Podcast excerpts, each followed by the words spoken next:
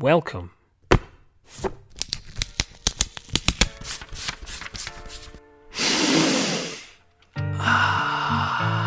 To That Comic Smell podcast.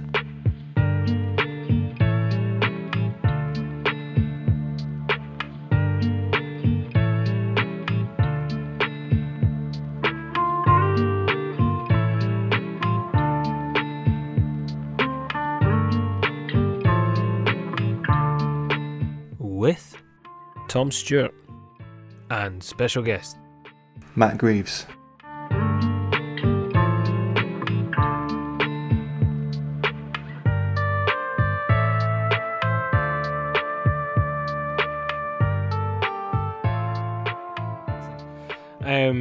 How you doing?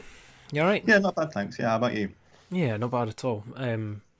Busy day, like, and it's been absolutely crappy weather here, but hey ho. What have you been up to? Been busy? I've been working all day. Oh, right, yeah. Yeah, just working all day. What about yourself? Are you working as well? Or? Not so much, no, at the moment. No, I was kind of working on my own stuff today, doing some sketchbook stuff and some writing black stuff, so I've had a bit of a less busy day than you by the sounds of it. Yeah. It's been a bit mad actually, and also like I say, the weather's been on and off. It's been thunderstorms all of a sudden here as well. Has it? But yeah. But I've not been too bad here today. Yeah, we had hailstones about an hour ago, so that was good. That's nice.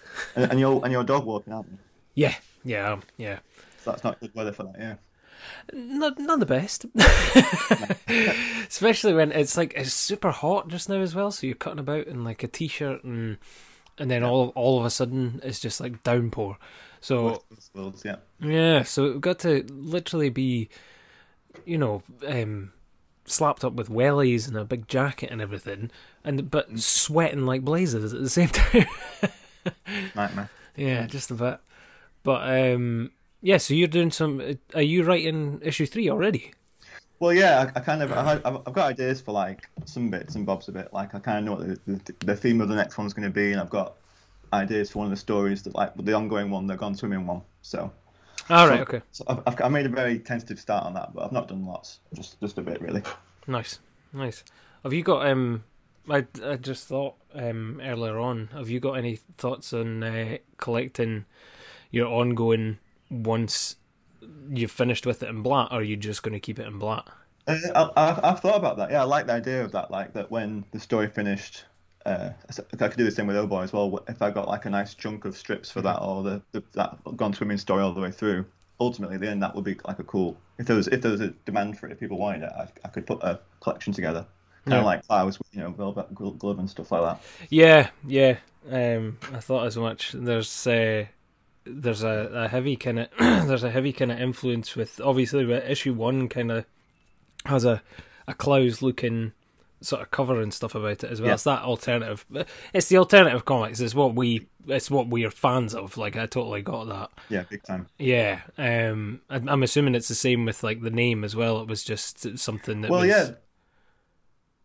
yeah. They all kind of have like those one-man anthologies, don't they? All have sort of like a short little snappy name. Yeah. I mean, I got mine from a Viz comic. There was a sound effect for a fart black. I thought it was funny, so I used that. It's as clever as that gets. But yeah, no, like I said, they always have punchy little snappy titles and things. So I thought, I spent ages trying to think of one, and then I was reading Viz and I thought that was funny. Yeah. Just have that. Oh, it's like that Viz as well. That's the thing. It's all short to the point names. It's funny because I've been drawing...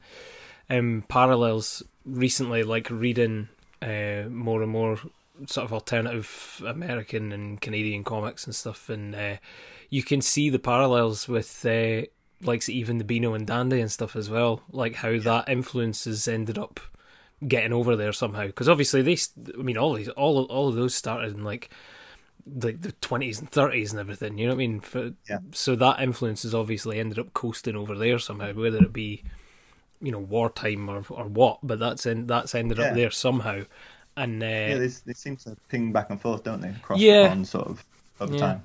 I think it's.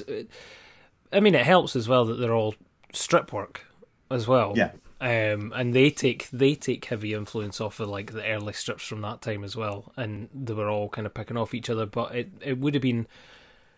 probably would have been harder for like Brits and Americans to pick up on what each other were doing from that earlier time. So to see it like then translating into somebody's later work, like say Clowes or whatever, or even some Burns work and stuff as well, and Seth and that, when some of their strip work ends up emulating something that can be found in the pages of early Beano or whatever, you're like, holy shit. Yeah, and that's kind of fun as well when you find out those connections and those like homages or references. You're like, oh cool, I'll go check that out. And then it kind of snowballs and you end up finding all sorts of different stuff. Yeah, exactly. That's fun. Like with Ice Haven, that Klaus book, there's loads of different styles in there that, you know, it looks like it's a beautiful book anyway, but like say it references different kinds of strips of different eras of books he used to read when he was younger and stuff like that. Mm-hmm. It's really cool. Yeah. Is that what mainly influences you with doing different styles and stuff throughout Black? I think so, yeah, because like, I think it's just hard. I hate the idea of having to like pick a style and then do that for the rest of your life. Like obviously that'd probably be more commercially viable. It'd probably be more, you know, easier for a publisher or someone to pick you up if you have a standard style. But I can't bear like the idea of just sticking to one thing forever. So like, because there's some comics I love that are really wacky and silly, and there's some that are more, you know, straight laced or, you know, more elegant sort of drawings and things. But the idea of just trying to pick one and sticking to it, I just didn't want to. So I thought with Black, I could do the best of both worlds. I could, you know, do one story that's like this and then one story that's like that. So, and I suppose they all have a sort of, you know, through line through them. They're all drawn by me, so they all look a bit similar. But it's nice. It's nice to experiment with different things and reference, you know, like say, do references to all this stuff. You know, just have a bit of everything really. Yeah. Well, you can see your line through a lot of the stuff as well. That's the thing. Like I can very much see, like we've spoke back and forward before about like the tools of the trade and stuff that we've that you use and the practice and stuff that you do. So I can see the lines in like different pens or brushes or whatever. I can pick that up throughout the work. But I find it incredible.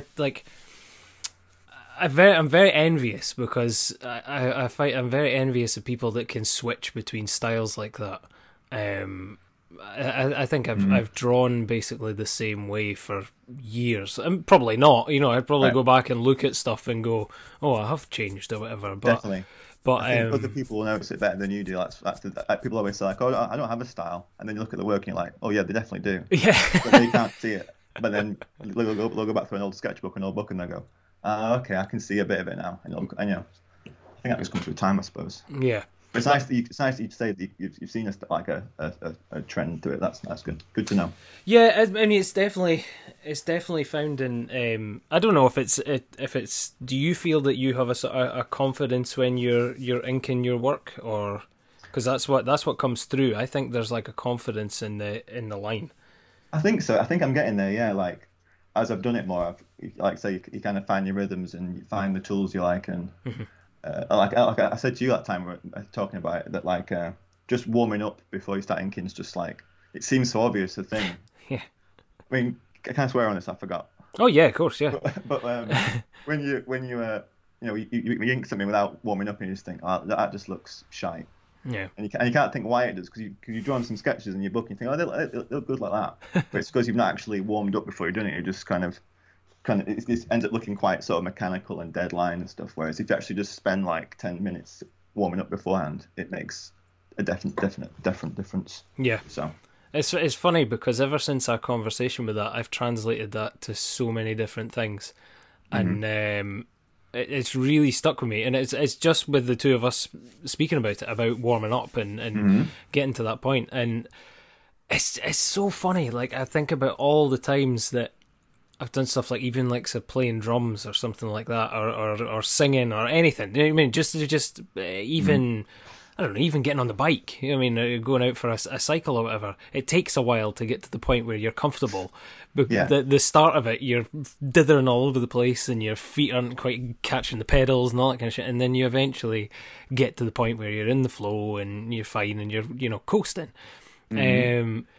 But it's so funny how that you don't ever think about that until you have that conversation with somebody, and you're like, oh yeah.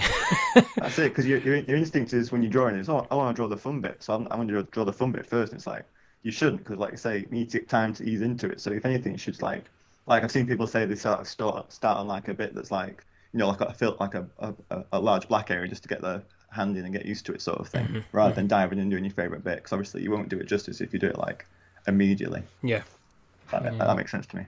Yeah, I've seen people that definitely when they're sort of building a page or whatever, will a lot of folk will start from the middle and do the characters or whatever, and then build out from it. And it's like, yeah, I so think like you're going to get stuck.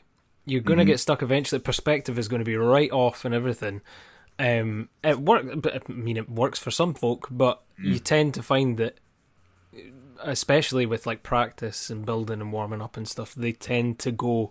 People more seasoned artists tend to go for backgrounds and stuff first, or just even building perspective out of shapes and everything before they get to that point. And I just I don't get how people. So go on. No, go for it, man. Yeah.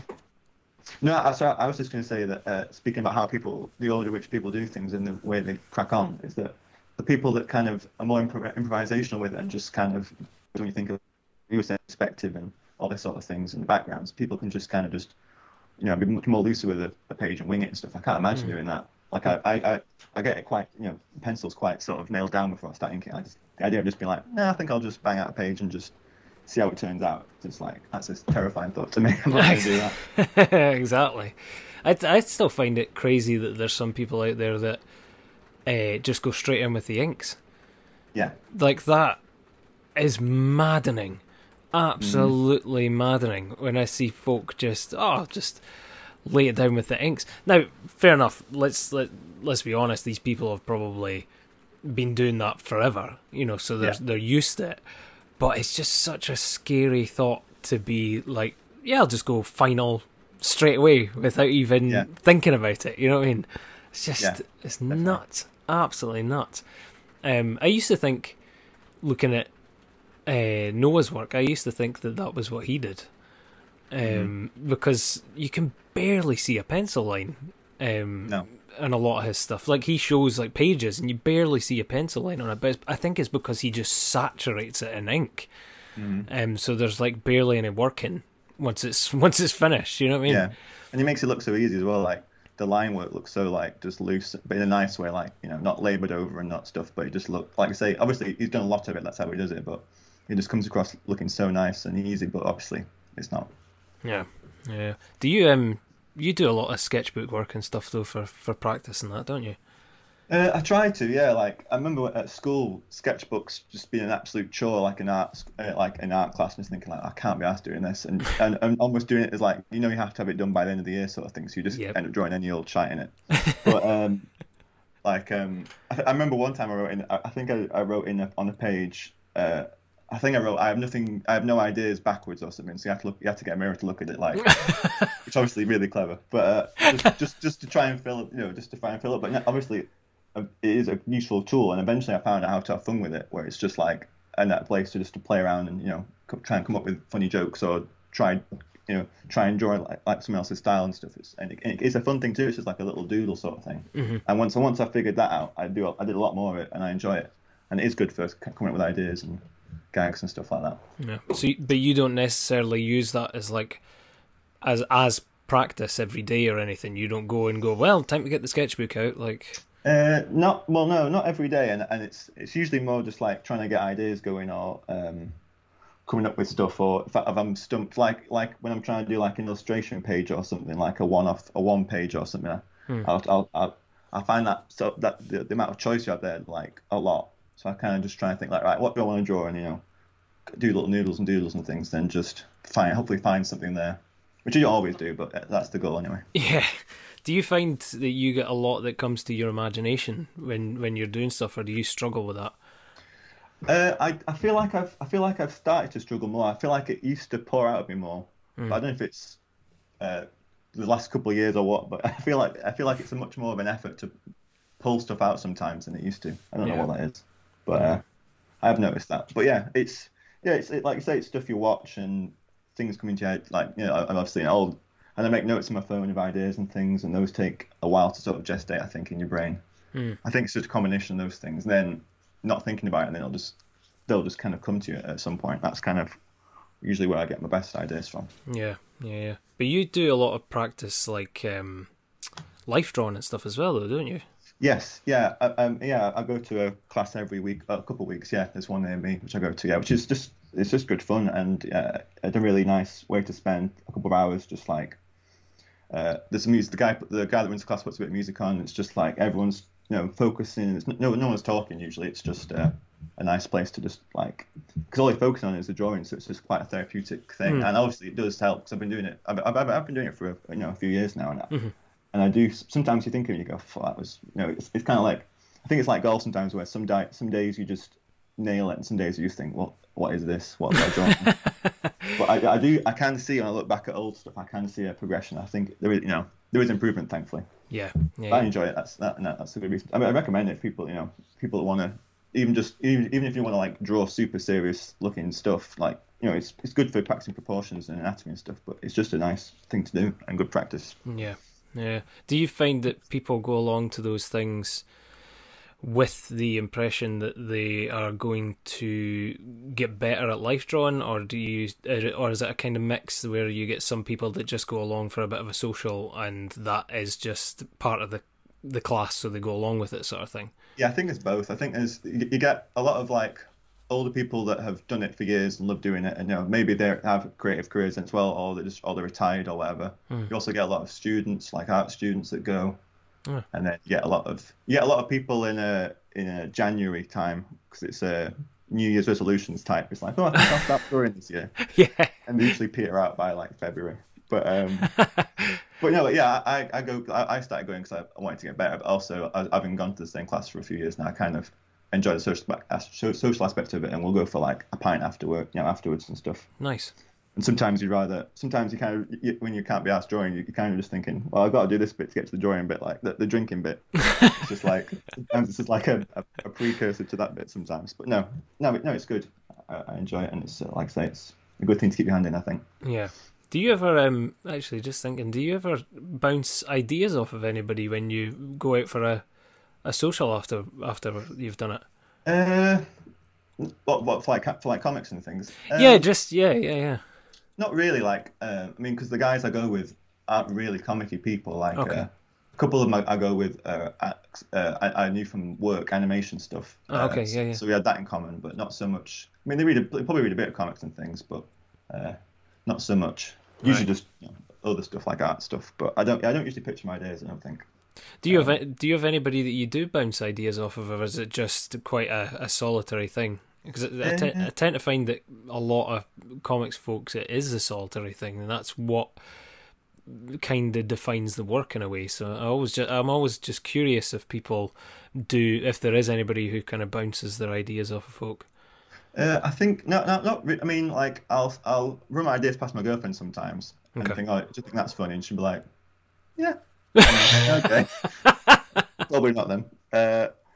But I think you're right. I think it tends to be with comics, especially the kind of comics that we like, is that you usually find them by yourself, and you don't usually have, in my experience, like a bunch of mates all like the same sort of stuff. So you can kind of end up making friends like online, like through comics sort of thing. Yep. So and I've kind of with my first Black, I ran it by someone. Norm had a look through it for me just to see if it even made sense and was like readable. Right. But other than that, no. I mean, I probably should really. I should try and bounce ideas off people. But I know what you mean. I think it is quite a sort of isolated thing, and I think that's also kind of the fun of it, especially with these like anthologies, one-man anthologies. It's basically just like looking inside someone's brain and then just showing you all what they think, and you know, and usually have similar, you know, opinions and, you know, similar ideas, because you're doing comic-y worlds too, but then you get, so, you know, you might get a different perspective on something, or, you know, a bit of a esoteric thing that's just like a bit of fun.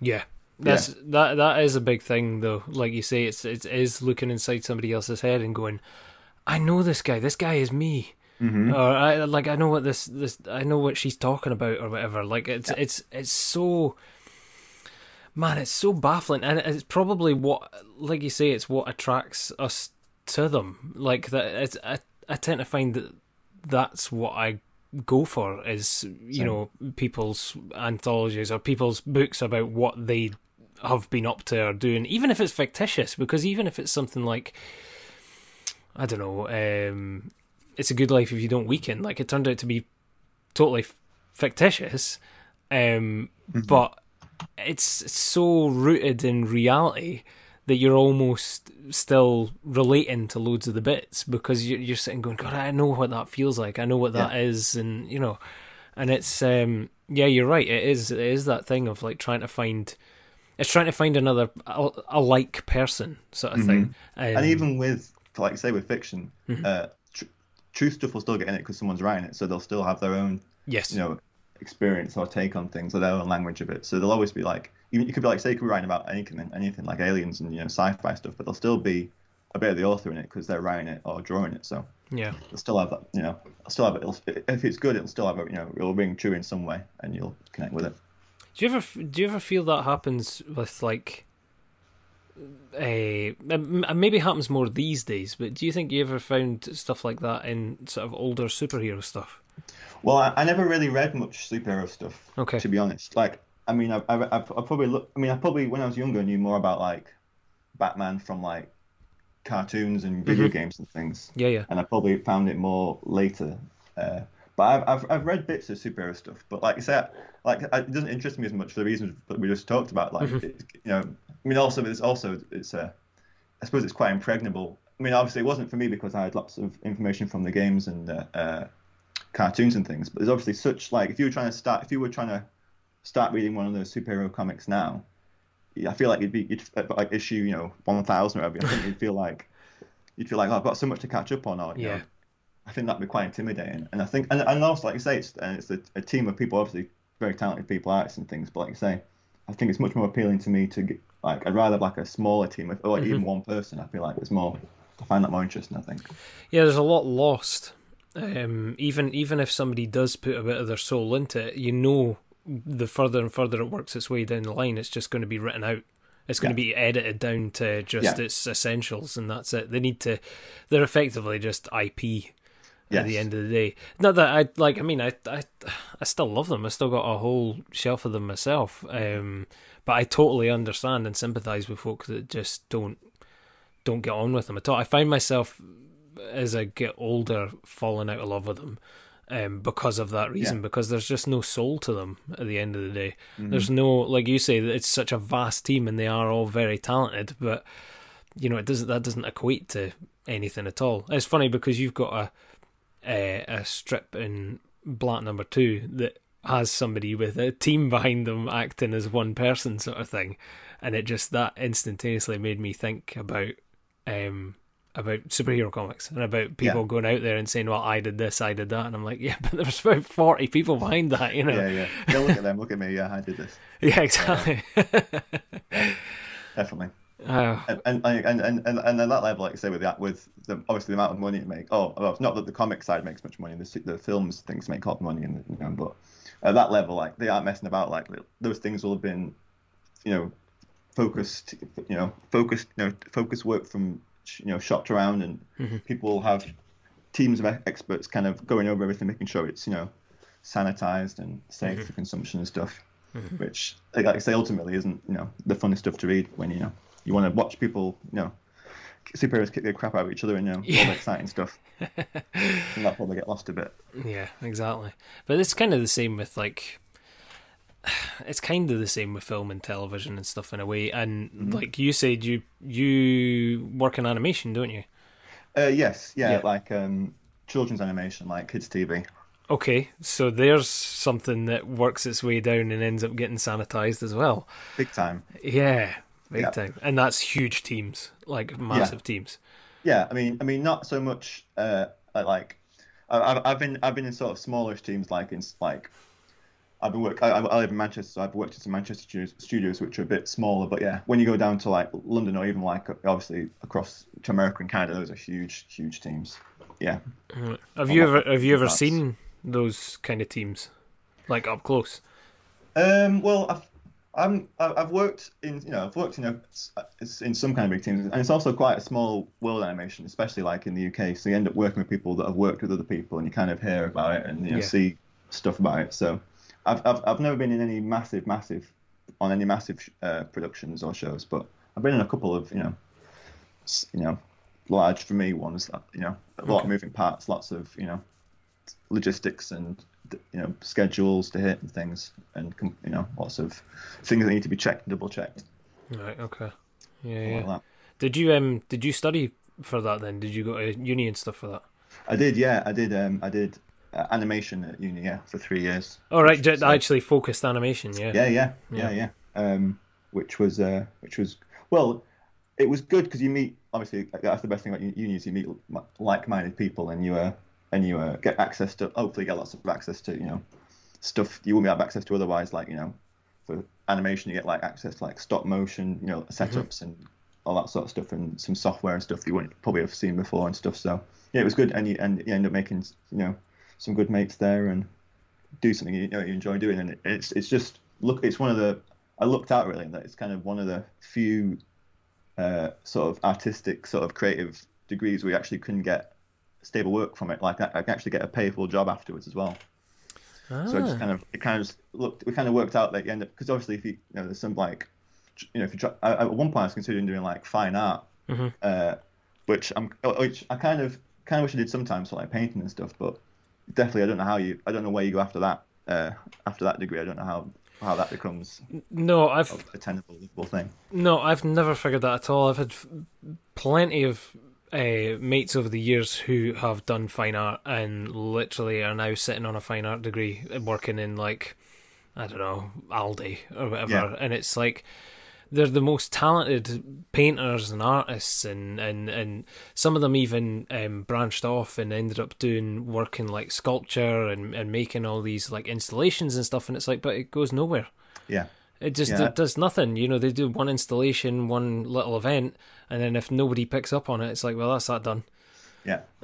Unless you know someone or you're related to someone, like it's just like say it's gonna probably, unfortunately kind of go that way. Yeah. And that's a reason a lot of people I think in comics end up in animation as well, because they try and make money making comics, especially making like self-published or small press stuff. It's going to be hard to make a living from, so it often ends up that it'll end up going towards commercial illustration or animation and things. Yeah.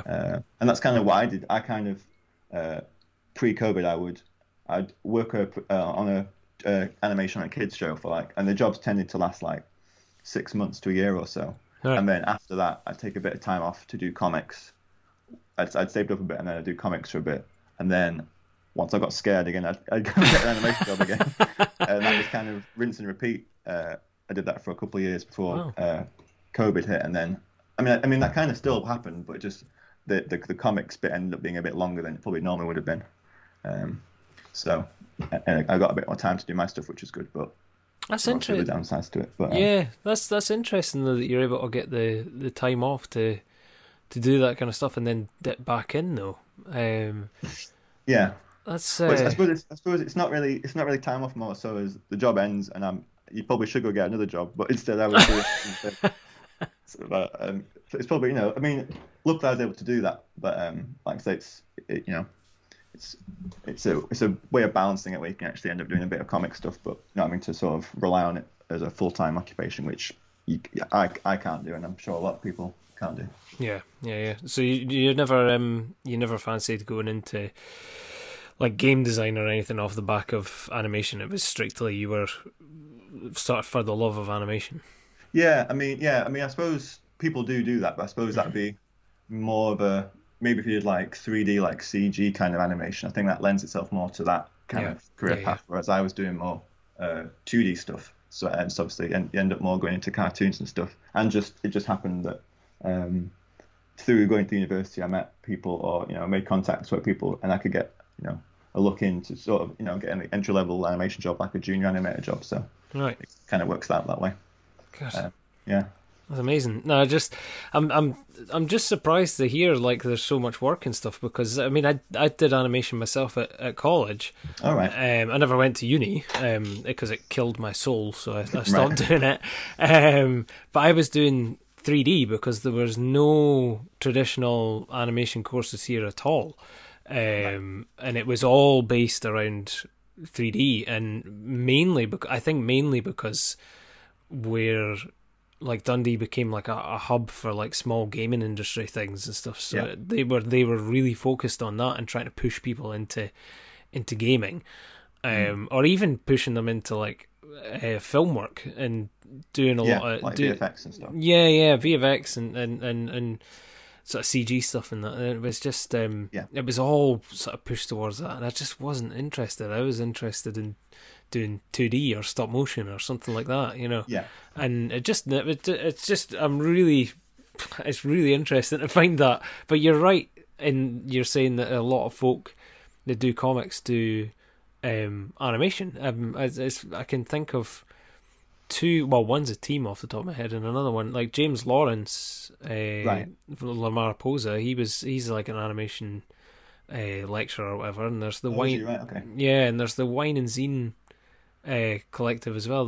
They're all involved in animation, every single one of them. Yeah, I think it's a good crossover. Like I can think of like American ones, like or Canadian ones, like Michael DeForge and like yes. Ben says and that they end up doing like background design and prop design and stuff, which makes sense because obviously they spend all they've done so many comics with like nice backgrounds and artwork and stuff. It's a natural, and also with I think a lot of comics people end up going into like storyboarding as well, which is basically just comics really. So it makes there's a lot of crossover. I think I was hearing about somebody the other day. Now who was it? Oh man.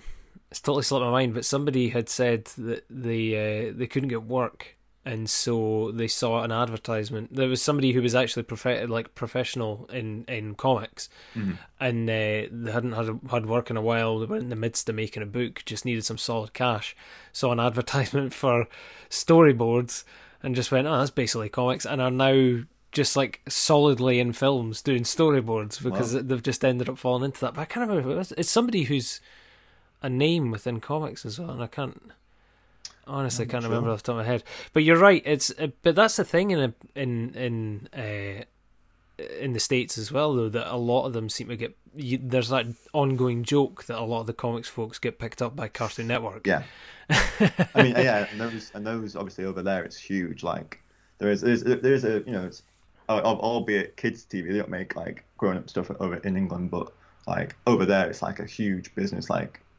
With this Cartoon Network and obviously Netflix, although they're having a bit of a shit time about them apparently. Yeah, Adult Swim and everything as well over there. Yeah, I'm so jealous of Adult Swim as a thing. I wish we had a version of that. It's just such a not even just the animation, just all of it. It's just like we don't have that sort of place where people can just mess about and just because obviously they just make such weird out there stuff, and some of it will just I'm sure die a death, but it's worth doing that because you'll find things that connect with people, and it's like there's so many shows over there, like like Eric Andre's show and like all the animation stuff. Obviously Rick and Morty did amazing. I think there was a Adult Swim at one point, Adult Swim UK, and it literally just like shared Rick and Morty gifs. And I was like, okay. But they don't want to risk that kind of money to make something that could potentially be a flop. Yeah, it's disappointing. Every few years they'll do like a sort of Family Guy ripoff. Someone, they'll try and do like an edgy adult kind of animation, and it'll just be a bit of a damp fart, and they'll be like, okay, we'll try again in a few years. And that's strange that those things just kind of prop up, and then when they don't do well, they just give up. They don't bother doing something else. It's like, oh, we'll just forget it. It's like mad though, because. Obviously, there must be a market for it because people want to watch, weird shit and funny stuff and sort of subversive stuff and random stuff. So you think someone would surely have a go, but it hasn't happened yet. Maybe they know, so we don't. I don't know. It's just odd. I just find it really strange. What are some of your favourite animation stuff that you sort of grew up with that you would feel has had a massive impact on you? Well, the big one would be like Looney Tunes and stuff like that, and Tex Avery stuff. Like I'd watched them, I think, when I was little. Probably too young to watch them. I was thinking back. Same. But yeah, I think I used to watch them when I was little and loved them. still do now. Like, you know, there's still some of my favorite animation is Looney Tunes and, you know, like Tex Avery and like gags like that. But, you know, those sort of crazy, you know, funny cartoons. And I think that's a big part of. I think that stuff kind of just changed the way your brain works when you sort of watch it. Like a lot of the cartoons and stuff I like, you know, I think come from comics, and cartoons come from that sort of style or that idea. And I think it, you know, a lot of my ideas, and you know, like wacky stuff like O-Boy, I think, I mean, that's probably an obvious connection, but yeah, loads of it comes through all the time, I think, and that's just how what I find. You know, I think that probably changes how you what I thought was funny, and you know what I like, and those kind of gags. So yeah, that's a big one. That's probably the main one. But I mean, and then in more recent years, I suppose, would have been at uni. I'd started watching Ren and Stimpy. Oh, nice. John, you know, for John quits for Lucy, whatever. But but a lot of people worked on that show who weren't him. So yes, you know, it's not one I'm willing to let go of because it's just too good. But I think those couple of things just sort of just the main sort of my go-to animation stuff really. And then obviously there's been loads of other stuff in recent years, but those are the ones that when someone asks me that, that's what my first thought would be to those. Yeah. What about you? Did you besides you said you watched some of that yourself? Because I watched everything, dude. When it came to cartoons, I was just eating them up. I would watch basically Cartoon Network and Nickelodeon on repeat, and like just throughout the whole day, just mainlining it. Actually, the first kind of times that the Disney Channel cropped up as well, they had some pretty top cartoons that came on there as well. I'm trying to think. Tales from the Crypt Keeper was a huge one. Oh yeah, I've watched that one. I've seen like of it, but I've never seen it. Like, yeah, it used to come on really early mornings on Nickelodeon, and Kablam as well was another one that had like stop motion in it out of just like melted toys and stuff. But it was that was like an anthology show, so it had like loads of stuff that happened. It had like little cartoon presenters and stuff on it as well. And then there's your typical like Ariel monsters and Rugrats and stuff. They were just incredible.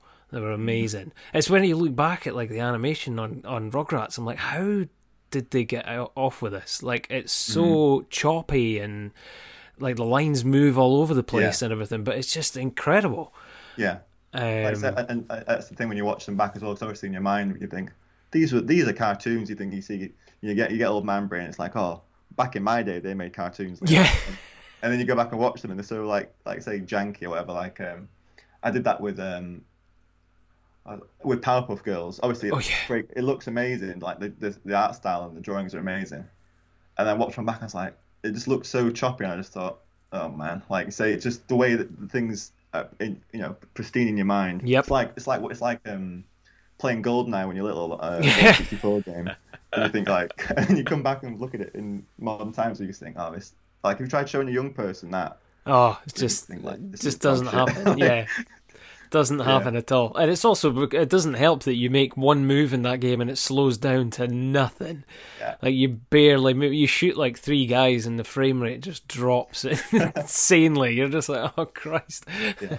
No, that's gaming. Yeah, you kids don't know what games are. This is games. I was explaining to somebody the other day that I played Max Payne on like a Windows 98 PC, and there was no reflections, there was barely any detail on any of the walls or anything. I was basically walking through hallways of just grey, and the only way that I could play it, because the screen didn't brighten enough, was to put blackout blinds that we basically found these like duvet things, made them into curtains, and had to put blackout blinds up just to be able to play it, or wait until nighttime, because it was so dark and dull that it was like, oh, I can't see shit. And also Max just kept the same face the entire time, which was just grimace. It was that grimace, horrible, like it was somebody's face photoed and then put on top of it really badly, like really layered badly on. It was like, holy shit.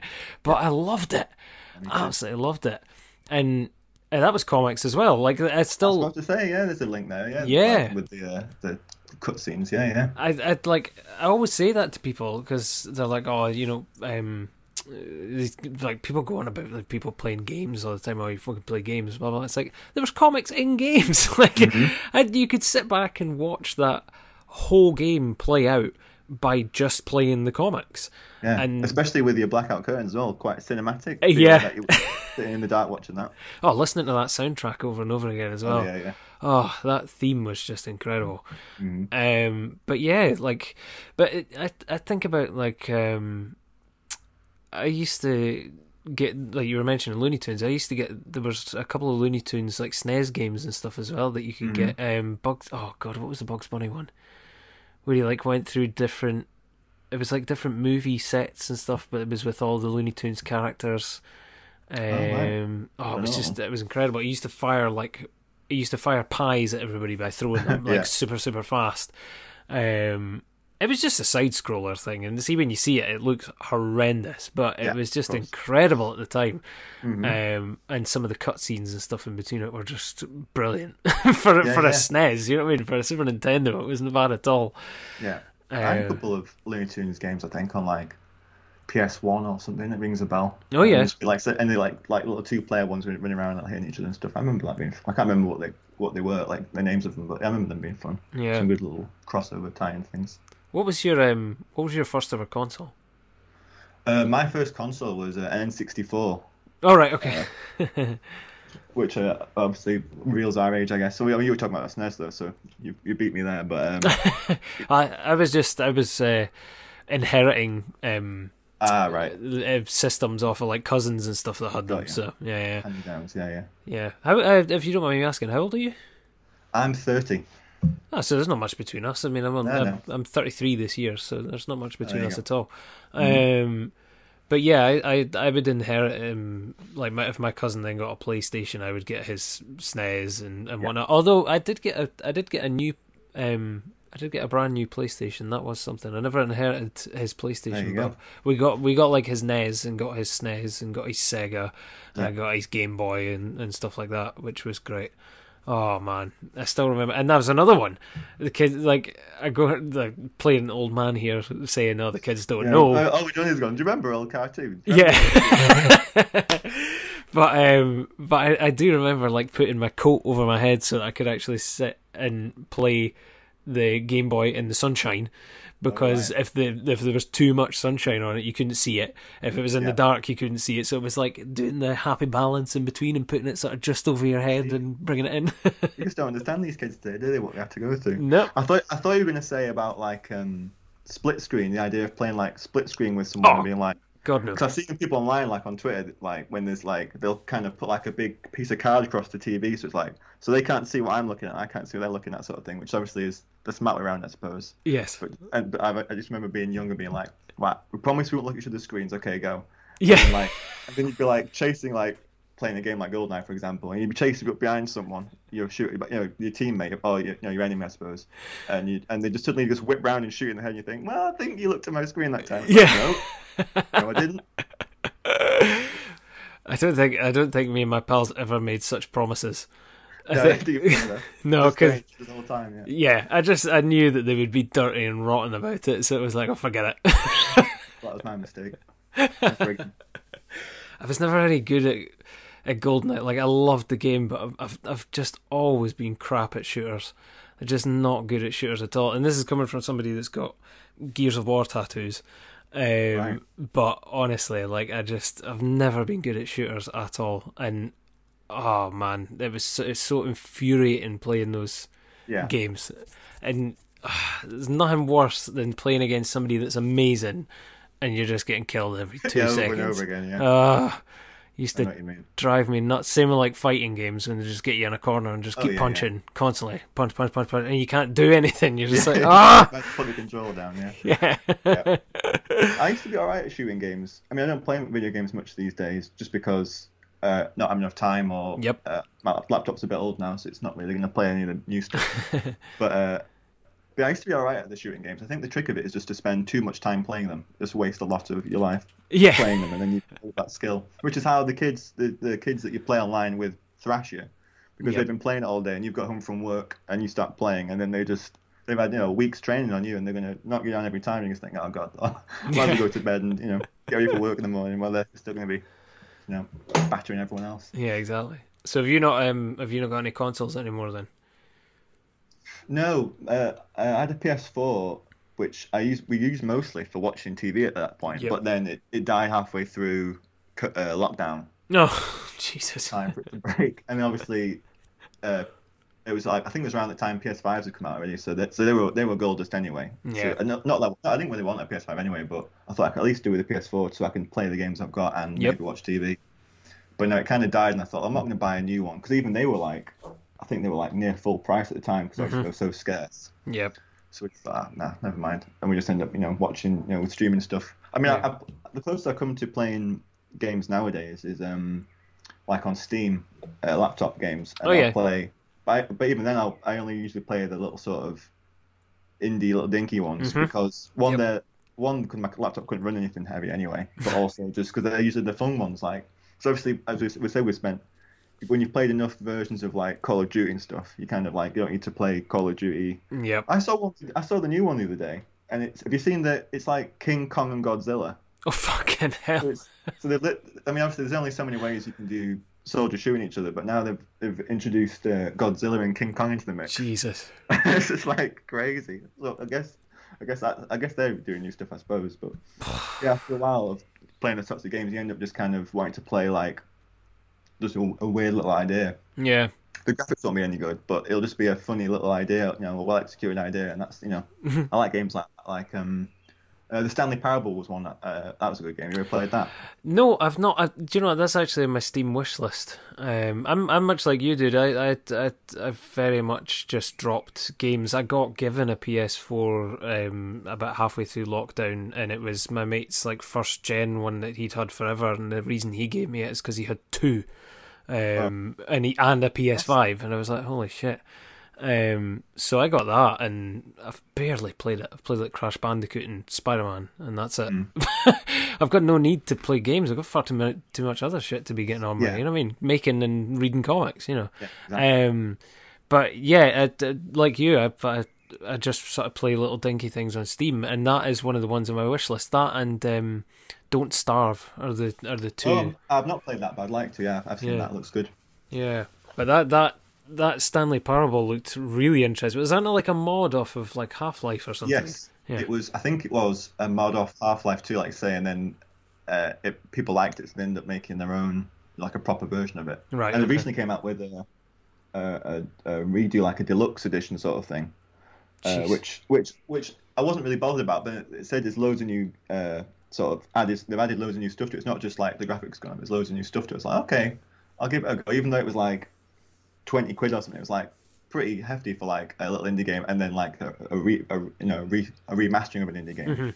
But I thought, you know what? No, I will get it because I did like the game. I thought I'll check it out. I mean, I couldn't run it on my laptop anyway because it was just on fire on my laptop. So I like refunded it in like 15 minutes. I was like, well, there you go. Never mind. But no, I recommend it. It's like I say, it's just a well executed little funny idea that It's like something like you've probably not played before, so I can only run so much because I'm running like a 12-year-old, actually probably more than that now, but roughly around 12, 13-year-old Mac. Yeah. So I can only run so many things. Like this stopped updating about 4 years ago or something. I know. Yeah, mine's pretty old too now. I think I might have got mine like around uni time or after. I think so. Mine's getting pretty old now, and I'm like, when I'm doing like, putting files together, like big files for comics together, or if I'm doing animation stuff, I'm just like, come on, like, hold out a bit longer. Like, I'm not sure when I'm going to get the new one, but it will happen at some point. Yeah. I just keep thinking, just a bit longer. Like, it takes a while to start up nowadays, and Photoshop takes ages to start up. And you just think, come on. Yep. More. It's exactly what I think when I'm editing a podcast up, because I edit my stuff on... because I can't get anything new, I edit it on an old version of Adobe's Premiere Pro, and just export it as an MP3 or whatever. But oh my god, see, sitting watching it starting up, I'm just like, please no error messages, please nothing, because if anything comes up, I'm screwed. I don't know how to fix it. I don't know what to do. Yeah, and it's like, it's so outdated as well that I don't even have any of the. Like I tried. reinstalling like a certain driver on it at one point, and now it just comes up with an error message whenever I export something, and I'm just like, oh, please don't. Please just stop. I've had that. It wouldn't be the first time I've had to copy and paste the entire timeline of the podcast into a new folder because I've thought I'm going to lose it. It's just, honestly. So, yeah, it's that whole thing of like, I don't want to have to shell out for another one, but it's inevitably going to happen at some point. Just wait till the next project. Yeah, exactly. I always said that when it came to the sort of the next 100 episodes, whatever. So we've done 100 episodes. Was that right? Yes, I meant to say congratulations on that. Thank you very much. Thank you. But I always said, like, when we go to the next 100, I'll bite the bullet. I'll get like a credit card or something, and I'll just invest in a new one. And then they started releasing all these new Macs and new laptop stuff. I'm like, oh, that's too much choice. Yeah. Like, I don't know what to do. And like, obviously, when they've just released them, all the prices go up, like you say. So now I'm just sitting looking going, I'll just leave it a wee while longer. Maybe I'll do it on the next 100 after that or something. Just stick a fan side of it, it'll be fine. Exactly. Do you know what? I get enough out of it to do an episode, and then I have to either put it on sleep or shut it down because it's boiling. Absolutely boiling. It's funny because I have to open the window when I do anything like chatting to anybody or doing any editing or something, because the room gets so hot just off of that.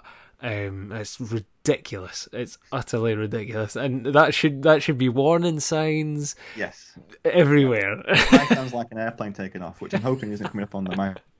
No, I've not heard anything. I'll open Word and it'll be like so that's good.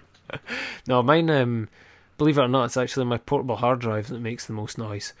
It just suddenly it'll click in, and then all of a sudden go, I'm like, oh shit. Take off. Yeah, so I have to, like, right now I've got the mic sitting on a stack of books on like a little poof, like little poofy, and the Mac is actually up on the sideboard at the side so that it doesn't pick up any of the noise off it at all, because it used to be I would do them and all I could hear in the background of it was like brrr. I'm like, oh Christ. I'm just waiting for it to explode. I was quite pleased I managed to find, cause I'm currently, since we're talking about equipment, I'm currently using a microphone, a Blue Yeti microphone. Oh nice. Which I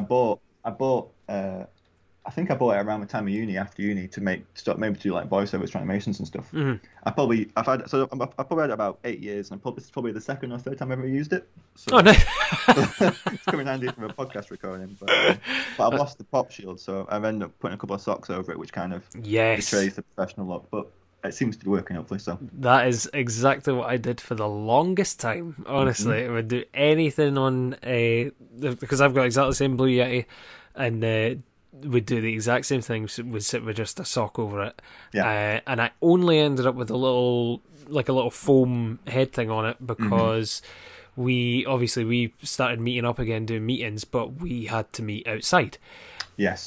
So I got a little, like, one of the ones that looked like a little troll doll. So I got one of them, and it just happened to come with the foam one at the same point. So I was like, I'm making full use out of this. I'm going to be the most professional podcaster there is. So finally, after like so many years, I've finally taken the plunge to get a foam bit. You know what I mean? The height of professionality. 100 episodes, you have to. Oh, yeah, definitely. Definitely. Do you listen to anything when you're making comics, speaking about podcasts, actually? Yeah, I mean, I definitely do. I'll listen to a lot of podcasts. I listen to a lot of music when I'm. So it depends on what the task I'm doing is. If it's something like writing, or if I'm trying to pencil or write, I'm trying to come up with ideas. If it's something more mentally taxing, I'll do music without any lyrics as well. Okay. Something less distracting, and then if I'm doing something like inking or something that doesn't require as much brain power, I'll put like podcasts on, or normal music and stuff. Like I've got a little playlist I listen to when I'm drawing blind and stuff. So, I mean that's probably my neighbours crazy that I've got a playlist that's probably playing like the same now Spotify plays like ends up playing like the same 10 songs over and over again. I'm sure I'm able to love that. But no, yeah, I do listen to a lot of stuff when I'm working. Like I said, especially when you're working from home, or or I mean, even in the studio. When I was working in the studio animation, we'd still have everyone have headphones on, music on. It's just like you say, it's just nice to just hunker down with what you got to do, and then just listen to something good or something funny. Yeah. What kind of music? Sort of lyricsless music are you rocking? I'll do like sometimes I'll do like jazz stuff. Oh, nice. I like the idea of classical music, but I don't really know much. Or I probably do more jazz stuff, or like there's like playlists on Spotify, like Focus and things, and it'll be like piano stuff or cinematic stuff, that sort of stuff. But just to fill the silence, to let your thoughts get in. So you just have some nice music on. Yeah, I'll do that while I'm like if I'm writing or something, nice. Or if I'm trying to pencil a page or whatever, and then I'll switch to normal, music with lyrics and things, or podcasts and stuff for the easier stuff. Not the easier stuff, but the mentally easier stuff. Yeah. There's stuff you don't have to focus as much on, sort of thing. Yeah. I get that, definitely. Mm-hmm. What's some of your sort of staple point music that you go to? Like I say, I've got that playlist I've got, which is kind of lots of that playlist. I've put it online before. I'll put it online again at some point. But it's just like sort of garage rock stuff, and there's some surf stuff in there, surf music. Oh, nice! Fits nicely in with that story I do. Like rock stuff and punk, that sort of thing. That's kind of I kind of came up with the playlist and was like, if I kind of want my comic to sound like this sort of thing, like that's the kind of thing I think of when I'm drawing it or when I'm looking at it, sort of stuff. So, kind of gets me in the mood for that sort of thing. I mean, I've just got normal, other, like songs or whatever as well. If I get sick of those songs, yeah. Are you into music yourself? Like, are you not just as like a background thing? Are you so actively into different bands and stuff? Yeah, I think and I'm trying to get out and involved in it more. In that, like, funnily enough, before all COVID lockdown stuff happened, I was like, I think I should go out more and get I should go to more gigs, or I should go to more comedy stuff. I feel like I should go out and interact more with the community or the world and things. I mean, obviously the world went nope, and then that didn't happen for a while. And now that things are starting to open up again, and me and my girlfriend will go to gigs, and she goes to a lot of gigs as well. But I go to some gigs and some comedy stuff, trying to get out more and do stuff. So yeah, I do some. A mate of mine's band, I do some artwork for them sometimes. So when they're in town, I'll go see them and stuff like that. So nice. Yeah, so it's definitely something that I've, really gotten into, that I enjoy. Yeah, you're not playing any instruments yourself? Well, I used to play drums when I was younger as well. Oh, nice. But it's one of those things where you don't have any room for it, or you know, the noise for it, so you kind of don't. I like the idea of doing it again though. Like I kind of keep meaning to look into sort of rehearsal space. Like if you could like rent out a space for an hour or two and just play drums and stuff. I kind of like the idea of doing that, but I haven't got around to it. But no, it's not something I've done for a very long time, but I enjoy doing it. Do you know what, man? It's something I looked into for the longest time. We've got like different rehearsal places here. I think we've got like 3 different places that you can go, but they still charge you for the room rate as if it was like a band. Right. So it costs a fortune, really, when you think about it. I mean, it's fine when there's 5 of you and it's 5 each or whatever, fine. Yeah. But when you're the one sole person going in to play some drums, it's like 40 quid. You're sitting like, what? Yeah. And like, so it's always hard. I was lucky in that my other half at Christmas surprised me with an electric drum kit. Yes. Which was just incredible. But I've thought about going sometimes. Yeah. It's it is good, but obviously you're still smacking something, so it still causes some form of like I was playing it out. I've got it set up in the garage sort of temporarily just now, and I sort of said to my other half like, "Oh, can you hear it?" And she's like, "Yeah, I can still hear it even with the windows shut." I'm like, "Oh Christ." But it is good. It is good. It does keep you in the practice. But obviously, it's an electric drum kit. It's not. it's not really the same feel. Yeah. You can still have a good blast on it and still stay limbered for it, like and stay in the sort of general movement. Once again, like I say, keeping a sort of warm up and a practice for going into it, sort of thing. Mm-hmm. But nothing beats going behind a real kit, honestly. Yeah. Oh man, and let it rip. Oh, just do you listen to like more sort of punk stuff and that as well? Like you're saying, garage bands. Yeah. Is it more sort of punk garage bands and that? Yeah, yeah. Like recently, I've been really getting into Billy Childish.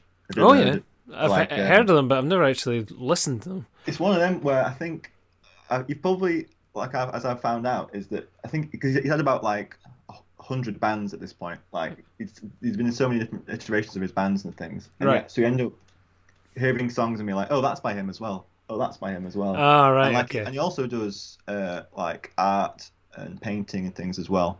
And he's done posters and things. And all these things, oh, I've seen that. Oh, I know what that is. I've seen that. It ends up being this thing that's all over the place. But yeah. A lot of his music was garage rock, sort of American influences kind of stuff, like stuff like the Sonics and stuff. It's influenced by all that sort of stuff, and it's quite punky and yeah. I've really been enjoying that recently. That's kind of the genre I like, is that sort of garage rock stuff. Nice. With punky, punk stuff too. Mm-hmm. Yeah, and another big band I like a lot is an American band called the Mummies. Oh yeah, they're I think they're from the 80s or 90s, and they would dress up like mummies, in sort of toilet paper kind of thing, and they do old garage rock songs, and they're just really crazy on stage. I got to go see them. Amazing! A couple of years ago now, because obviously they're in America, and they're getting a bit old in the tooth now, so they don't really do that much. They definitely don't do that many gigs full stop, but they definitely don't do many gigs in the UK. So they did one in London, so I went down to go see it, and it was really good. And they're just even though they're a bit old now, they're still fucking about on stage, kicking each other, and he's holding the organ over his head at one point and running around. It was pretty funny. It reminds me that's kind of what that O-Boy story and Black One was kind of based on, was that. Because it was kind of like that when I went down, and the difference was they did go on. In my story, the band never ends up going on, but in ours they kept us waiting for an hour or two. Just I think they were just messing about backstage or drinking, I don't know what, but and being the one I went to was a good gig. It was a short but sweet gig, but yeah, it was just funny stuff, and just that's just that kind of music I really like say rocky punk stuff. Yeah, definitely a couple of recent. Semi-recent sort of things I've become obsessed with. Oh, that's good, man. That's good. Well, it's good that it also has influence on your work as well. Yeah. Sorry, Bob. I was going to say, it's good when little things on the peripheral, things that you don't even think about. You go and do something, and then all of a sudden you do a strip, and it's that's kind of such and such, without even kind of thinking about it. And then it's not until you come to the end that you'll maybe look back and go, oh yeah, God, this is based on a lot of stuff that I've been doing, Yeah. Like we were saying before, like you say, with even with fiction stuff, the real stuff sneaks in, and then it's it just becomes part of it. It just becomes part of what you want to write about or draw or whatever. Makes sense. Yeah. How have you found the sort of pre-order this time for doing Black 2, because you did Black 1 on a Kickstarter, didn't you? That's right. Yeah, I did a Kickstarter. I've done a couple of Kickstarters. I did my first Chip McFitts book. I did a Kickstarter for. And I did a Kickstarter for the first Black book. Yeah, it's been all right. Yeah, because I thought I'd try a different way this time, because I kind of didn't want to use Kickstarter anyway for sort of kind of for NFT type reasons. Yep. I thought I don't really want to do that, but I completely understand why people keep using it, and and people will keep using it because there isn't really an alternative option. So I have no problem with people doing it, but I didn't fancy doing it. Yeah. And I also like the idea of I kind of like the idea of kickstarting the first book and then sort of trying to keep a momentum. I suppose you have to. It's for building. It helps build up an audience. It's definitely more effective to do the Kickstarter, but. But no, I just wanted to try a different method. I thought I'll just do my own thing and get post some stuff and talk to people like yourself, you know, and do stuff like that. So I thought I'd try a different avenue. So so yeah, it's been good. I think the response has been good. I think good. Looking forward to, for people to read it. You know, because he spends so long with these, as we talk about his insular things, he spends so long looking at it, and you kind of can't even remember if it's funny or not anymore. He spends so much time looking at it and thinking about it. So when someone says, "Oh, I think that's oh, a nice one, that's funny," like that's, you know, it's nice to hear. So it's, yeah, it's good to know. So yeah, I'm looking. It's been obviously you were kind enough to send on number two. Yeah.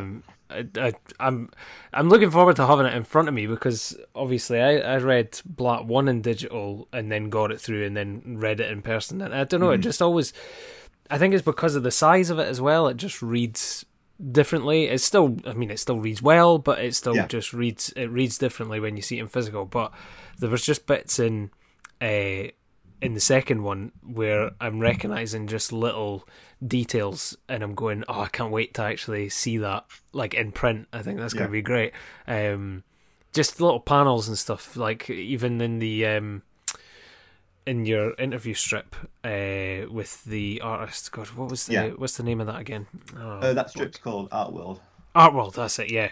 Even with that, like there's just little things within it where I'm going, I bet you there's something, like if when you see it in print, it'll be like, I don't know, it'll just hit a wee bit better. Yeah. Like, I could just imagine it. Like you've got, obviously you've got somebody naked at one point, and some sort of bystanders looking, and I'm going, that's gonna smack so much better in print, definitely. Yeah. Like I say, you can't really beat the real thing, like in your hand sort of thing. And they came out really well. They came out really good. The printing on them was amazing. Yeah, really happy with how they turned out. And like I say, it's nice to have. Like I say, it wasn't. I didn't really think of it that way when I made it, but like I say, it does look nice when it's like a big, oversized kind of thing. Mm-hmm. So you kind of like say see some of the detail stuff. Yeah, it's good. I'm pleased with it to come out, and cheers for, you know, just liking it, saying you like it as well. That's all good, man. Yeah.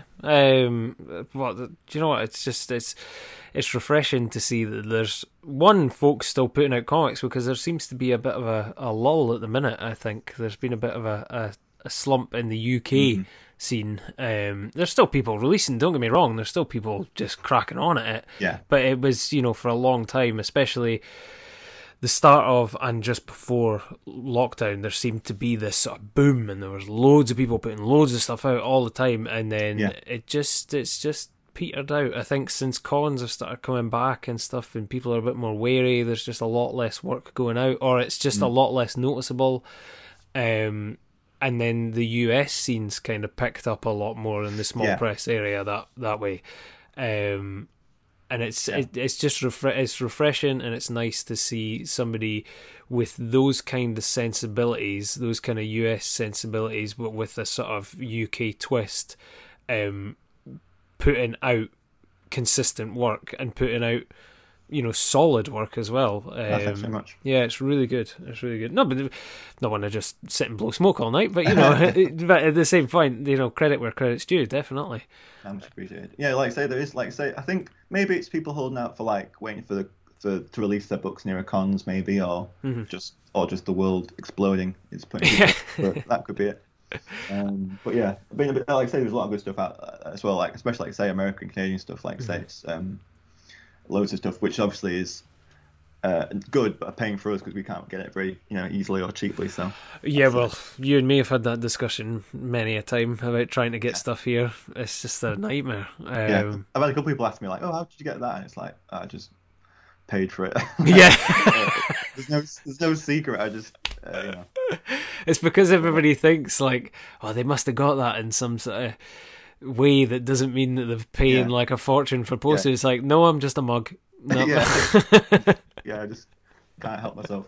Expensive tastes. Exactly. But there are ways. Like, there are slowly becoming ways of doing it. Like Gosh is you know, a good resource for US stuff. Like shout out to Greg who works at Gosh. You know, he's really good at sorting people out with, you know, if you're trying to find something or keeps people, you know, keeps you up to date with what's going on. They're really good for that. And there's that mailing list Mama Lips does. Small press Express or something, I think. I think so, yeah. And they're you know, keeping up with sort of overseas and, you know, letting people know through mailing lists and stuff. So there are ways of doing it, but like I say, it is still, you know, tricky. Yeah. There's, I think that I can't remember their actual name, but I just know them as Mama Lips. But they put up a bunch of stuff on their Bandcamp, yes, as well, which was interesting. It was a good way of doing it, actually. Yeah, I think I've only seen a bit of it. I think they're kind of doing like the sort of John Porcelino model. I think where they're going to start distributing other people's comics as well as their own stuff. And yeah. And it's like, say, it's a good way of doing it, and gets comics in people's hands from, you know, hard weak places. So it's a good thing. I think they've done a good thing of making it work for postage as well, because obviously you buy it through the Bandcamp, which is the flat rate for the comics, and then they then try and group all the stuff that you've got together and make it as cheap as possible on postage. Yeah. And then they let you know how much it's going to be on postage for you to send it through, sort of thing, which is great. Yeah. I wish more people did that instead of just going, well, I think it'll be roughly about a tenner, so we'll put a tenner on. It's like, oh, man. Yeah, it's tricky. I suppose it's tricky to calculate sometimes, but yeah, like I say, it's never nice when you see like a big fat sort of postage and you think, oh, okay. Yeah, exactly. I always worry about some of the Americans sending their stuff out, though, because they clearly are putting their postage way too low. Yes, I wonder at that sometimes, because I'll send stuff, people ask me to send stuff over there, and they're like, I have to charge this much postage because it's going to cost this much, and I feel bad about it, and, you know, and you know, probably don't get as many sales as a result of that, which is, you know, understandable completely. Mm-hmm. But then, like, say, I'll get a comic from, like, I got one from France today, and like an American one, and like saying, you think, how did you do that? That doesn't make sense. I don't know if they have different laws for like media mail or what. I can't remember how it works, but yeah, sometimes I think that, I think, how's that worked? How do they manage that? I think Brian Baines from Bubbles was speaking about it on the most recent. It was kind of like a get together with I think it was him and Nate and MS Hartness and was it one of those YouTube ones? Yeah, it was Noah's channel. It was Noah's station, and they got together whilst he was explaining about his books, and MS is just sitting like drawing and stuff. But Brian, at one point, they start speaking about mail, and he says he sends everything media mail. He's like, I just send it media mail and it costs like nothing. Mm. And he's going through all these things about what he sends through in the media mail. And I'm like, oh my God, like that's how it's so much cheaper for him. And you get his stuff through as well, and it's like immaculate. And yet it's only in like a little plastic envelope, you know what I mean? Yeah. Whereas I've had stuff through from America before, and like it's wrapped really well, but the packaging's bollocks, like absolutely done in, and yet his stuff always comes through great, and it's only like what, $6 or something to get it sent through. It's like, how do you do it, man? That's good. Like I've done that where I've sent stuff the other way, and I think like I'll put a comic in an envelope, and I'm like, well, good luck, I guess. And I sent some artwork once. One of the Kickstarter, someone ordered a page of Blatt in Canada, and I have to send, so it's like a big A3 envelope, and I was like, there's no way that's going to make it over there in one piece, but it did, luckily. I think it may have got a bit dinged up on the corner maybe, but I was just like, there's no way that's going to work. But yeah, scary stuff. Are you planning on doing any more cons, because you've done some recently, haven't you?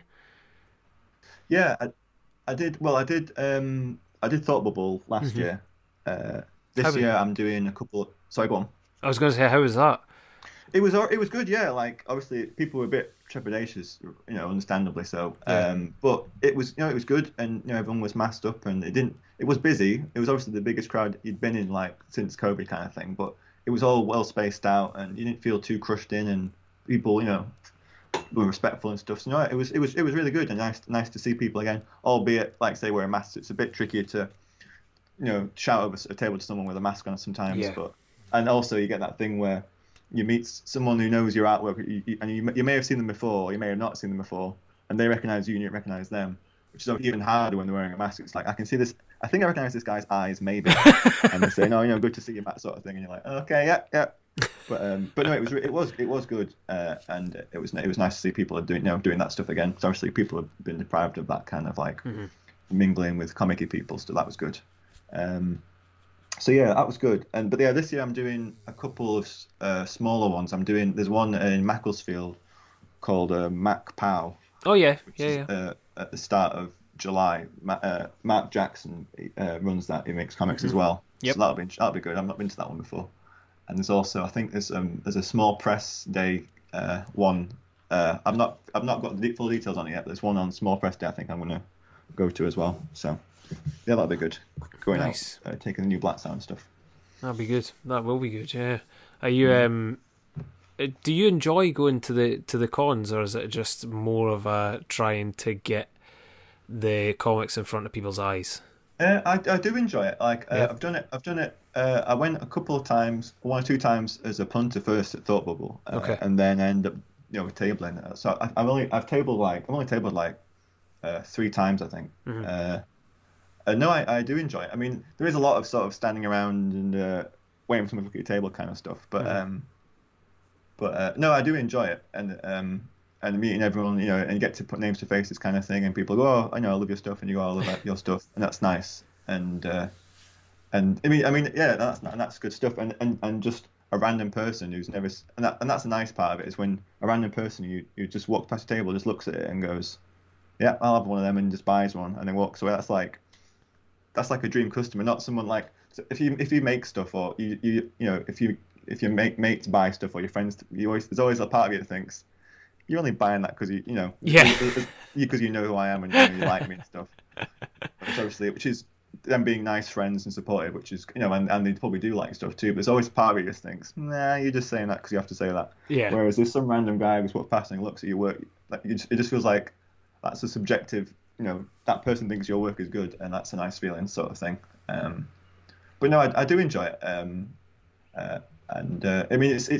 It's not a thing. I don't think many people make money doing it. Like, especially when you're like, a hotel. If you're staying over, there's no way you're making your table back if you're getting a hotel room for a night or 2 nights, or whatever. But I can usually like make my table back. Like I get like I used to get half tables at top, but when I'd be able to make that back and stuff. So that was good. But like, I don't think people go often to make money. I think you go to meet up with friends and get your work out there, and that's the thing. That's what's worth it. I think that's the fun part. And do you think you'll be going to any cons this year? No, do you know what, man? I've just kind of sacked off the idea of going to cons. I just can't afford it. More than anything. that is a big part of it. I think that is a prohibitive thing of it. If there was more local ones, then fine, but I just can't justify it. I mean, it's obviously. We're very much in the time of like everything costs twice as much with like fuel and everything, so it's a bit of a nightmare. I think I'm at this stage now where if I'm going to go to a con, or if we were going to go to a con and like table or something, I think we would have to think about doing like a really well-known one that was going to be a solid deal sort of thing. But there's also a part of me that just thinks, do I want to go to another UK one, or just hold out, save up a bit of money and go to one in like the US or something? Cool. Yeah. And if we can just put off going to a con for even just like a year or two, it would be worth it just to go across, do a day, come back again. You know what I mean? Get like 2 or 3 days out of it, of like traveling and looking around and going to the con, and then the next day just traveling back. You know what I mean? It would be a lot. It would take a lot out of you, but God, it would probably be worth it for the experience. You know what I mean? Yeah, that would be cool. Yeah. So yeah, I don't end up going to even like London ones, because I think that's expensive. Like I usually try and stick up north, kind of localish ones, but for the money reasons and things. Like say, so I didn't even think about like going to like, say like the American ones, the Canadian ones, and things. That'd be awesome. But like say, you have to save up for it. But yeah, that'd be cool. It's the added thing of as well of like travel's going to be totally different now for going to those kind of countries and stuff. Yes. So it's a bit of a nightmare in that respect. But with thinking about it just now and saving towards it, and also like we've got the added thing as well that we're lucky in the sense that if we were going to be tabling, we're then splitting everything four ways. Yeah. So it's not so bad. It would only really be like flights or whatever. But you know, would be splitting a room four ways or whatever, be splitting the table four ways. You know, it's that stuff's fine. It's only really the flights more than anything. But still, it's like, do we really want?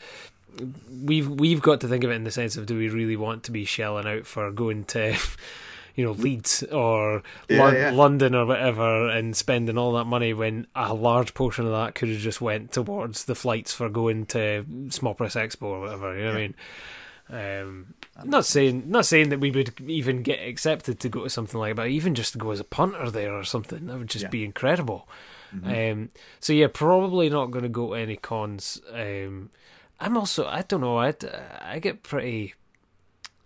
I find a lot of the cons pretty full on as well, and I know the American ones would just be like a tenfold, you know.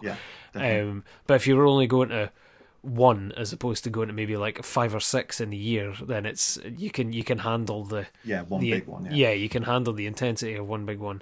I just find it a bit much sometimes, and obviously as well with the UK scene being pretty saturated with a lot of the same people, it can sometimes be a thing of like, oh, I've already seen a lot of these guys like 3 months ago, you know what I mean? Which is great because I know a lot of them as well, which is brilliant, and it's nice seeing everybody, but once again, it's seeing everybody every 2-3 months, you know what I mean? I noticed that one year, I think it was 2018 or 2019, one of the two. And I went to a lot of cons, and I just kept seeing the same sort of 5 faces over and over again. And it was only really Thought Bubble where I saw different folk. And I remember saying to my pal Dave, like, you know, I think I could have just done this in one day, even though we were there for the full whack. It was like, I think I probably could have just done this in one. There's a lot of stuff to go around. Don't get me wrong, but. Yeah, if you were just going and you knew who you were going for and stuff, and then you just had a wander after it, you could probably just cover it in a one-er. You know what I mean? Yeah, I mean, I've only ever really been to Thought Bubble, so I didn't have that thing. I know people like say have gone to like a few throughout the year and make kind of do it like a year's worth of things. So I kind of only ever did it the once a year thing. So I kind of probably got it all out of my system that one time. Like I said, go find the people that.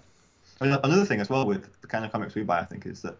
You end up buying a lot of them before the con anyway, so like you'd go to your mates, you go to someone's table and be like say if hopefully they have something new on it, but they might not, and it's like, oh well, I already own all these things, so good to see you, and then you kind of just feel bad and sort of thing. But it's still nice to see them, obviously, but exactly.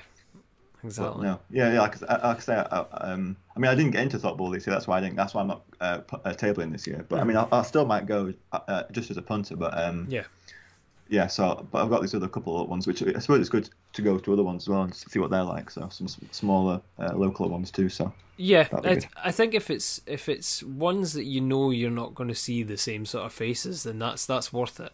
Yeah. But I very much for myself up here, like as soon as a con pops up, everybody jumps up on it. And it's like, so you're gonna see the same folk. Down south, maybe not so much. Like I say, Thought Bubble, it was loads of people. It was ridiculous. I think that's where I picked up your Chip McFitts, actually. Yeah, I remember. Yeah, cause I remember. I think it was the first time they were in Harrogate. I think. And you came to my table, and I sort of chat with you. Yeah, I remember that. Yeah, because I had them on. Yeah, I had Chip McFitts on.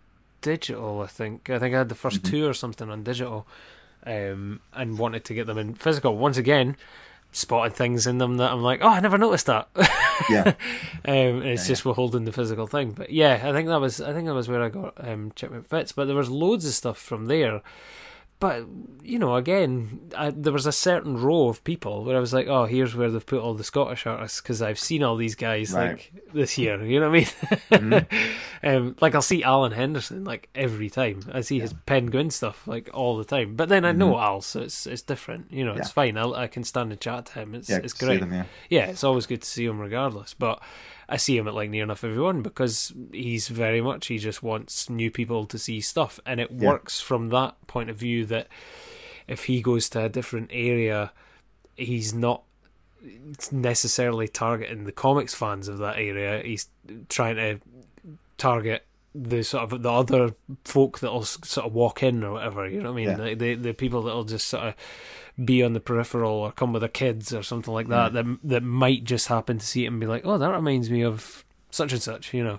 And I think Blatt is going to be one that'll work in that sense that it might be somebody who used to read like Klaus comics or used to read like Joe Matt or something like that back in the day, and they'll spot it and go, oh, that looks like such and such, you know. Yeah, like, I definitely get that. People do pick it up and go, oh, this looks like say Klaus or like say alternative comic stuff. I'm like, yeah. Like, oh, this looks like American stuff. And I'm like, yeah. Exactly. Yeah. It's good, man, because like people would take that influence thing as like, oh, were you trying to say my stuff is just like somebody else? And it's like, no, it's like it's influenced in the best way, as in it has the traits, but it's its own thing. Yeah, you know what I mean? Which is just tremendous. That's great. No, I hope they're not saying it looks just like the thing. Like say it. Like, it's probably just hopefully that it's inspired by. It's good to know that you've heard that though. It's good to know that people are actually saying like, oh, that's like so and so, and then going on about it. That's not too bad at all. Oh yeah, I've had that. Yeah, so you get a lot. So you do get a lot of interest in Blatt when you're at the cons. I think so. Yeah, definitely more than Chip. I think Chip McFitts. I like those comics, but I think if you've never seen them before or don't, I think they just look so weird that people are just like, I'm not going to touch that. I mean, the thing I always get for them is they'd call them quirky. Quirky was the word they'd used to describe. I think it's polite for weird. Some people wouldn't like, because obviously the art style's quite, you know, it's quite a different art style I chose for that one. They don't really look like humans. It's kind of based on the idea was based on like sort of 50s animation, like UPA kind of sort of geometric kind of characters, like little square, you know, little characters. But then also, I also got kind of meshed up because I was watching a lot of Ren and Stimpy at the time, so I ended up having like these sort of geometric sort of UPA style 50s animation combined with these really sort of manic sort of fleshy faces. Yeah. Which I've had. I mean, people say he looks like Meat Boy. I've had that with Chip McFitts, which obviously is just a big red angry looking cube. So yeah. But but yeah, I think people definitely. I definitely had more of a positive reaction, I think, to Blatt because well, one Blatt one looks like a person. It's not like a weird little sort of creature looking guy, so people like that. But yeah, I think I've definitely I think I've had a much better reaction to Blatt, and people seem to like it. I think it's funny and stuff. I do worry though when like I mean also with Chip as well, where it'd be at a con and like a kid would walk past with his mum or dad or whatever, and obviously my comics look quite bright and inviting and things, and people and the kid will come look at them like, oh god, don't look at that one. Like, like one of my Chip McFitts ones, the last one, the Joint Fever, is all about like drug culture and like sort of riffing on all those old propaganda films like Reefer Madness and stuff like that. So there's loads of like people smoking weed and sort of copious drug use in it. And I'm like, this kid's just seen this nice little character on this little comic book and they're like flicking through it. And I'm like, oh, don't look at that one. Or, you know, all like flat with like swearing and things. And I'm just like, yeah, this isn't for you, sort of thing. I mean, I do put for mature audiences on the you know on the cover or whatever, but yeah, that won't stop a kid walking past and going, ooh, look at that, I look shiny, and then seeing something dramatic and ruining the day. Well, I think you've got more of a worry with that with Chip McFitts as well because of the size. Yes. It's so like handheld, and it's the nice size for them. And like you say, it is bright colours and just little cartoon characters, but there's little things that would give it away that you probably shouldn't be digging into if you're of a certain age, because I mean Chip's got blood on his hands on one. Joint Fever has, you know, it's called Joint Fever and there's green smoke everywhere. It's like, come on. The only one would be, you know, a Dame in Starlights. There's nothing that would sort of scream out, but I don't know, man. I think there's nothing too horrendous, really. No, you're right. There's nothing crazy in it, but like I say, there's a bit of violence or you know, stuff like, say, stuff that little kids maybe the parents don't want them seeing, sort of thing. But yeah, nothing, you know, nothing's ever come of it. So I'll just see them walk past and sweat a bit, and then I'll keep walking. We're good. I'm gonna get shouted at by someone's dad, so that's good. Yeah, that's not so bad. So when is it that Black 2 comes out again? Is it the 25th? The 25th. Yeah, that's right. Yeah, and that'll be on my shop, and I'll put a PDF copy out as well, so people can across the pond can afford to buy it without having to pay crazy shipping. So, yeah, and I'll also be putting that T-shirt out as well. Yes, as well. Yeah, the yellow with the cat getting shot. That's right. Yeah, some more violence for the kids there. Yeah, they came out really well. Them. Yeah, I got them screen printed some locally. So yeah, I've not done a T-shirt before, so that was quite fun. Yeah. To do so. Well, I've done T-shirts for other people, like for bands and stuff, but I've never done my own T-shirt design, so that's fun. Oh, nice. People seem to like it, so that's good. It's good. It was a nice design, nice and simple, and just something quite easy to put up on a T-shirt. Yeah. And you know, it was good. It was inspired going with a solid color as well, and going with a bright yellow. One, with it coming up to summer, but two, because everybody puts things out on just white and black. I think that's it. People, I think someone's decided. I've heard that a few times. People like white T-shirts. Like that's the common, like the perceived knowledge that everyone's like, oh yeah, that's what you should do. And like say, but I like say, I've got a couple of shirts that I like yellows and reds and things, and it just pop better, I think. Yep, my entire wardrobe is just filled with like black T-shirts with like right now I'm wearing a black T-shirt that has white graphic on it. Yeah. Yep. It's, you know, black T-shirts, white writing, or white T-shirt with black writing on it. But there's I still love. I've got like an ochre shirt that I just wear very occasionally, and a Adventureland one that's like it's got the little like different coloured sleeve and collar on it, and it just says games down it, and that's like a baby blue, and it's just good to have just that one colourful T-shirt throughout, just that all of a sudden, you know, one day you're just sitting like, yeah, fuck it, shove it on, bring a bit of colour into it. But it's good, man. It works really well with the graphic as well. I like it. Actually, it's a nice one. I really like it. That's why I grabbed one. So I didn't grab it for shits and giggles. I grabbed it because I liked it. But where can everybody get that? Is that Big Cartel? That'll be on my the comic Black 2 and the shirt will be on my my website, on my shop, online shop, which is just mattgreaves.bigcartel.com, and that's Matt with one T, Greaves, and that's basically all my stuff. Like if you, all my shop's mattgreaves.com, and if you just put in Matt Greaves, you'll find all my stuff online, like social media and stuff. Yeah, you've got a website as well, don't you? That's right. Yeah, mattgreaves.com. Yeah, that's where you could. It's got all my comics, illustrations, and cartoons and stuff on. Nice one, man. Thanks very much, Matt. That was really good of you to talk us through everything, and it's been great to chat to you, man. Yeah, likewise. Yeah, thanks for having me on. It's been good to actually sit down and have a long form and not just see you at a con and go, thanks very much for the comics, see you later. Good. That's good, man. Thank you, man.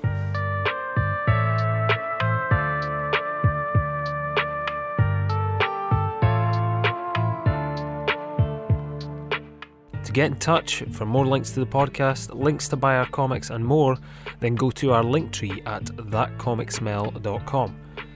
And please don't forget to rate, review and subscribe. Thank you for listening. The music you can hear is by Richter FM, and it's the title track from the EP Hibiscus. You can check out Richter FM and this EP on Bandcamp, YouTube, Spotify, and Apple Music.